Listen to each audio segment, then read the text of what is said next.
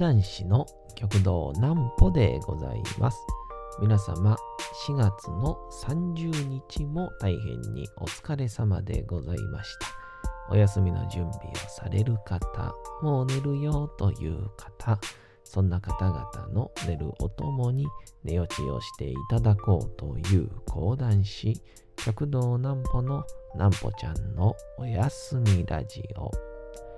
このラジオは毎週月曜日から金曜日の21時から音声アプリサウンドクラウド、Spotify、Amazon Music、Podcast にて配信をされております。そして皆様からのお便りもお待ちしております。お便りは極道南歩公式ホームページのおやすみラジオ特設ページから送ることができます。内容は何でも結構です。ねえねえ聞いてよなんぽちゃんから始まる皆様の日々の出来事や思っていることなどを送ってください。ご希望の方にはなんぽちゃんグッズプレゼントいたしますので、住所、お名前もお忘れなくと、えーいうことでございまして、先日ですね、えー髪型の寄せにさまざまなですね、えー現代膝隠しというですね、まあ、落語で使う道具とか、あとは、まあ、講談で使う尺台、えーはじめ、もういろんな作品から、えー実際に家のミニチュアなど、もう多数の作品を残されました、ものづくり職人の瀬尾康夫さんのですね、えー遺品店、遺作店に、えー行ってまいりました。えー僕も尺台を作ってくださった恩人でございますけども、なんか今日はちょっとその話でもしようかななんて思ったりもいたします。まあ、その前に、えーまずはこちらのコーナーから行きたいと思います。それではこちらのコーナー行きましょう。なんぽちゃんの明日は何の日？さて、明日が5月の1日でございますね。さあ、この日はもちろん皆様、えー改めて振り返っておきたいと思います。令和元年がスタートでございます。第125代、えー、昭仁天皇ですね。これは。が、あ2019年4月の30日に、えー生前退位され上皇となり、2019年5月の1日から第126代成人天皇が即位をされました。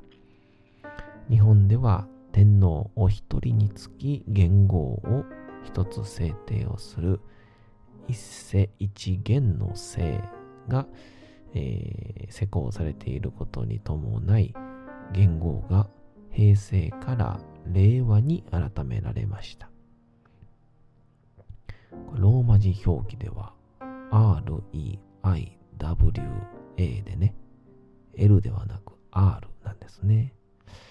さあ元号メモでございます1989年の1月8日から2019年の4月の30日が平成で5月1日から令和でございます。ちなみに元号令和は日本初の元号大化から数えて248番目で万葉集の一節から採用されており日本の古典である国書から元号が選定されたのは初めてのこととなりました。また元号に使われている文字に関しては令和の令が初で令和の和が、えこれでを使うのでもう20回目となっておりますということで、まあこの令和という名前が4月の1日に発表されたんですよね。僕、入門してちょうど1ヶ月ぐらいの時にこの何なんねやろなっていうのが発表されたんで家でまあもうテレビに釘付けなって見てた思い出しますね令和始まりの日。第126代成人天皇が即位をされ元号が令和となった5月の1日は令和始まりの日として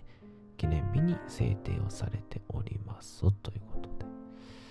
まあある意味当時ね菅さんが官房長官でしたからこうね額縁を持って令和ってこう出したんですけどなんかねこうひっくり返す直前で一瞬見えたぞみたいなねそんな なんかワンシーンがありましたけども。あれはあれでちょっとお茶目やった感じもしますけどもね。うん。例、えー、新しい言語は令和ですっていうあの感じ良かったっすよね。うん。なんかこう令和なのか令和なのか。いろんな議論がその後に行われたんですけど。まあ結構僕的にはこの令和ってこう書くとき結構続きの雰囲気でこうね筆がこうもう続き書きできるんで結構気に入ってるんですけどねうん。どの立場から言ってるか分かりませんけど。まあ、この令和が最終的にまた次ね、何になるかまた楽しみですけど、まあ多分僕の生きているうちに、令和は、次に変わるんちゃうかなと思うんで、まあそういう意味では僕は平成、令和ともう一個体験できるタイプの人間におそらくその時にはあの極道南穂さんってねえ言語3つ目らしいでみたいなね、えー、ことになると思いますんでまあまじ平成のね、まあ、ほとんど序盤からですからえー、1900年代の生まれらしいみたいなこと言われちゃうんでしょうね。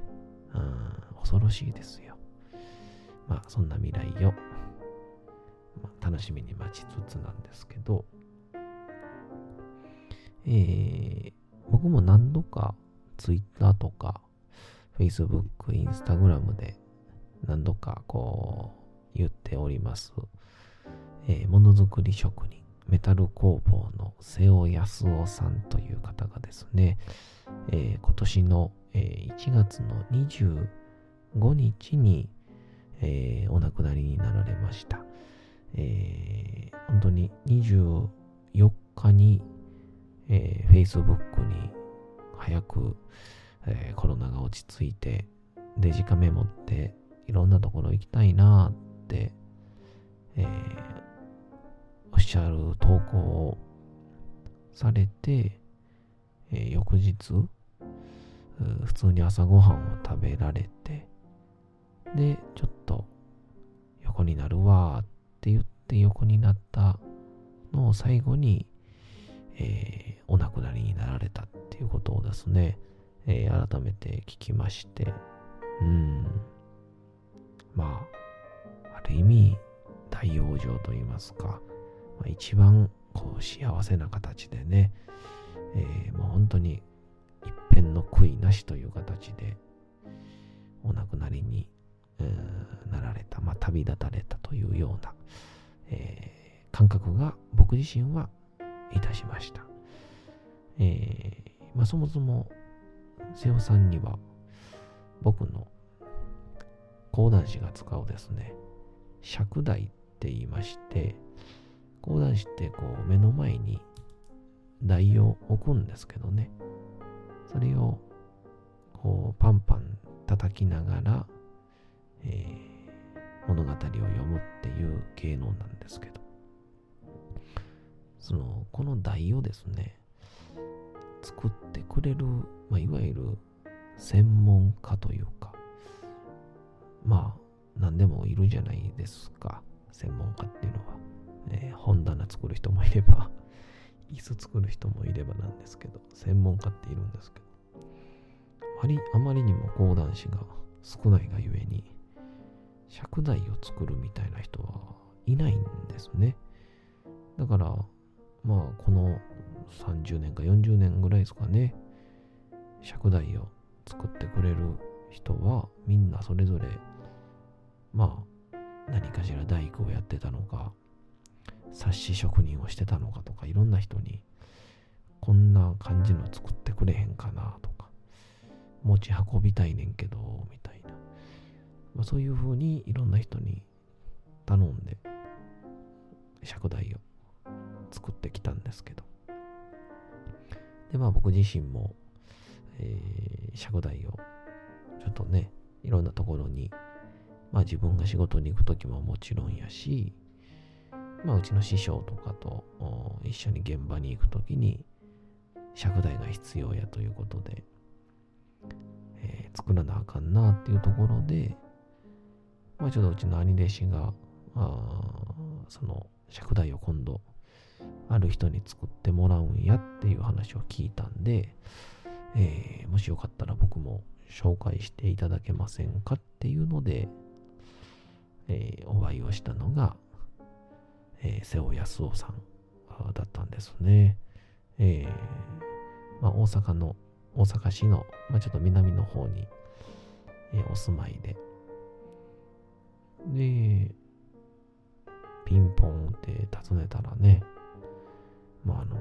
ちょっと背が低めで、サングラスをかけて、何ですか？って言われたんでね。あの、おしっこちびるぐらい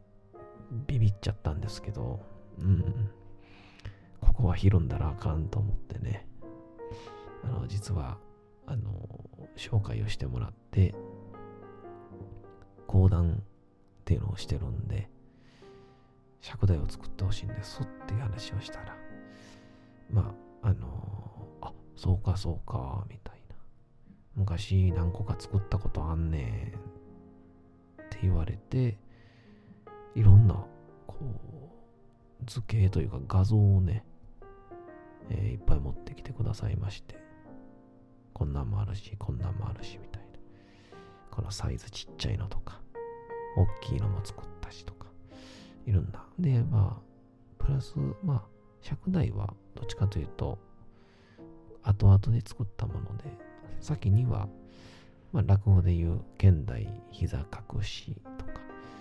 あとは、まあ、小拍子とか、いろんな寄せ道具をね、ナビラ立てとか作ってて、その流れで尺台に至ったらしいっていう話も聞いて、で、えー、作っていただきまして、まあ、そうですね、こっちのいろんなこう注文にも全部答えてくださって、で、またこれ使い勝手がいいね。こう、コンパクトな持ち運び用尺台に、えー、していただきまして。で、ま、あましてや、こうね、値段の方も、まあ言うたらね、大量生産ではないですから、まあ、結構な値段かかるんやろうなと思って覚悟していったら、えー、ほぼほぼ材料費のみで、えー、いいよということを言っていただきまして、えー、ありがとうございますって言って、まあ、その日からもうウキウキしながら、一番初めは、まあ、その瀬尾さんも喜んでくださるだろうということで、うちの師匠にね、えー、使っていただきまして。で、ましてやそれがちょうど本当これも偶然やったんですけど、えー、瀬尾さんが、えー、運営スタッフにもなっている、まあ、桂文太師匠もがメインで出られてる、えー、田辺寄せというところで、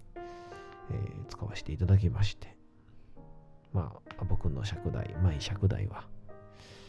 デビューを、幕開けを遂げたわけでございますけども、まあ、その後ですかね、うん、まあ、あの、昨日、瀬尾さんのその遺作展というか、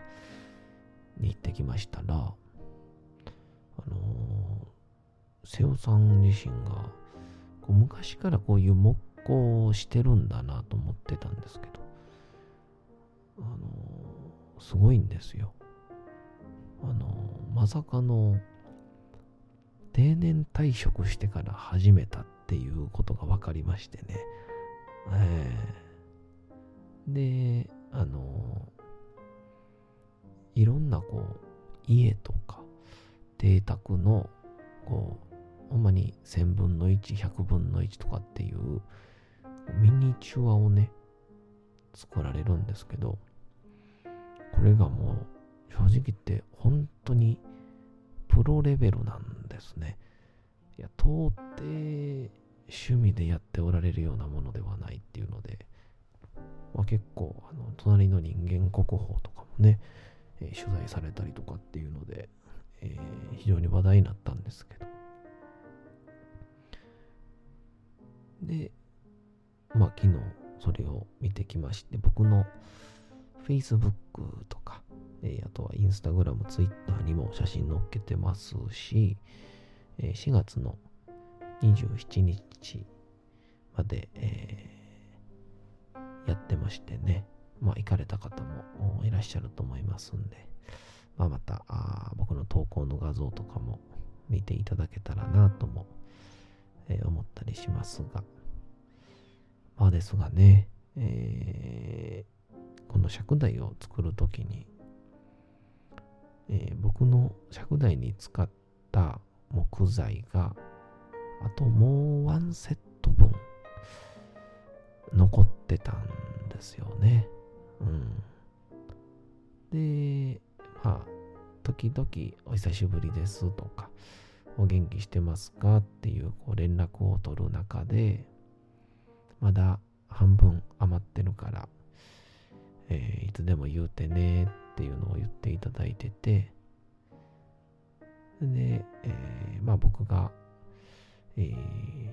東京八王子の創価大学の落ち研出身ってのもあって、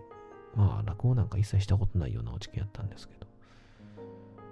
あのー、そこに、まあね、せっかく僕も講談師になったんで、いつか講談師が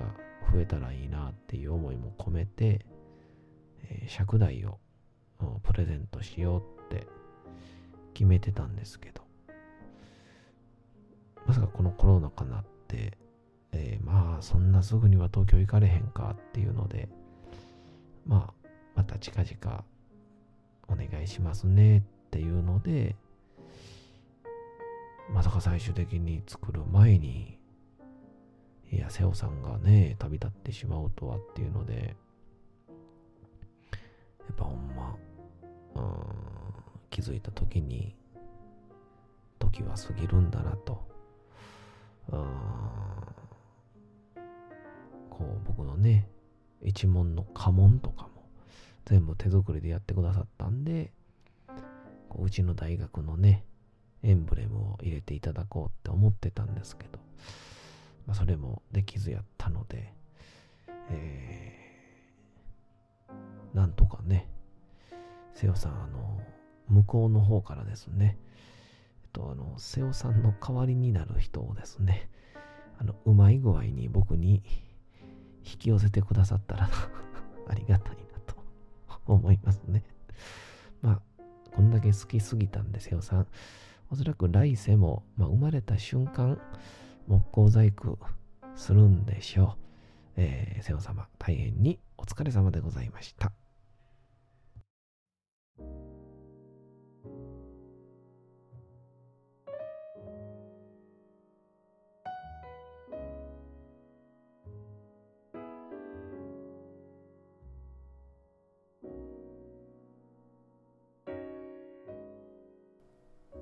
さて、時刻はうとうと朗読会の時間となりました。皆様、小さい頃眠れなかった時に、お父さん、お母さん、おじいちゃん、おばあちゃん、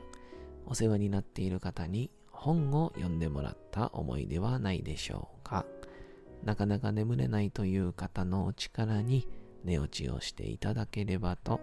毎日美しい日本語の響きで綴られた様々な物語、小説をお届けしております。さて、えー本日もお読みいたしますのは、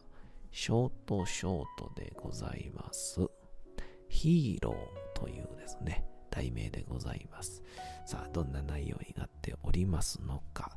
短いですが、最後になんか気持ちのいいハテナが浮かぶショートショート。本日もお楽しみいただけたらと思います。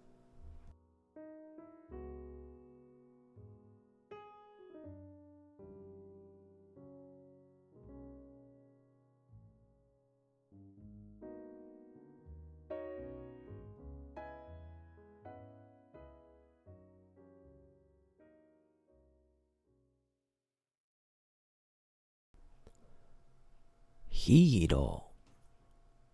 恋するメンチカツ作。旅の途中ヒーローのいる町に立ち寄った。その町は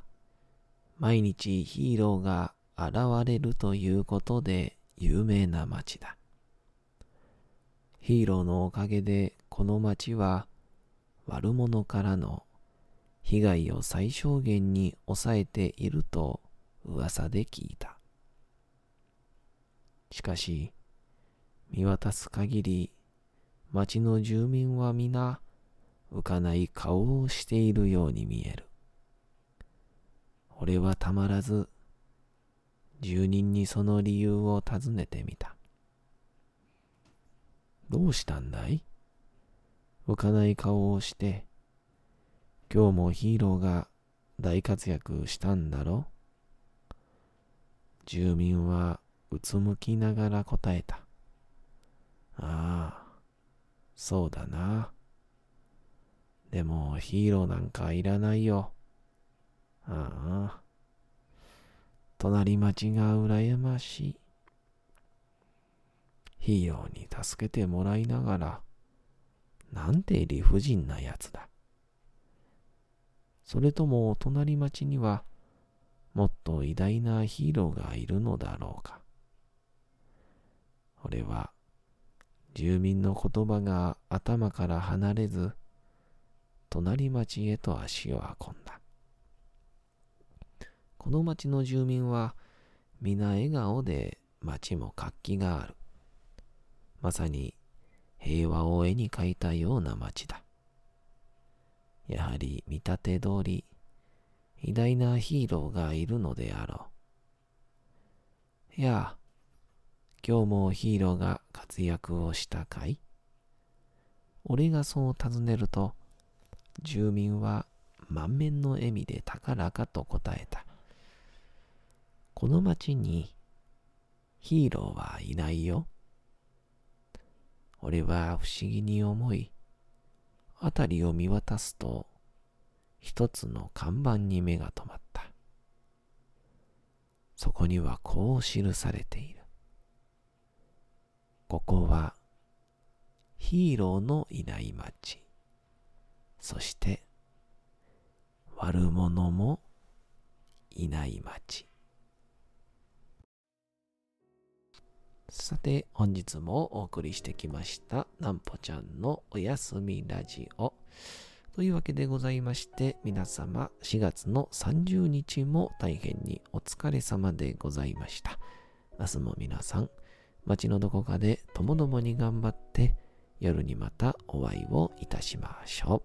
う。なんぽちゃんのおやすみラジオでございました。それでは皆さん、おやすみなさい。すやすやすやーん。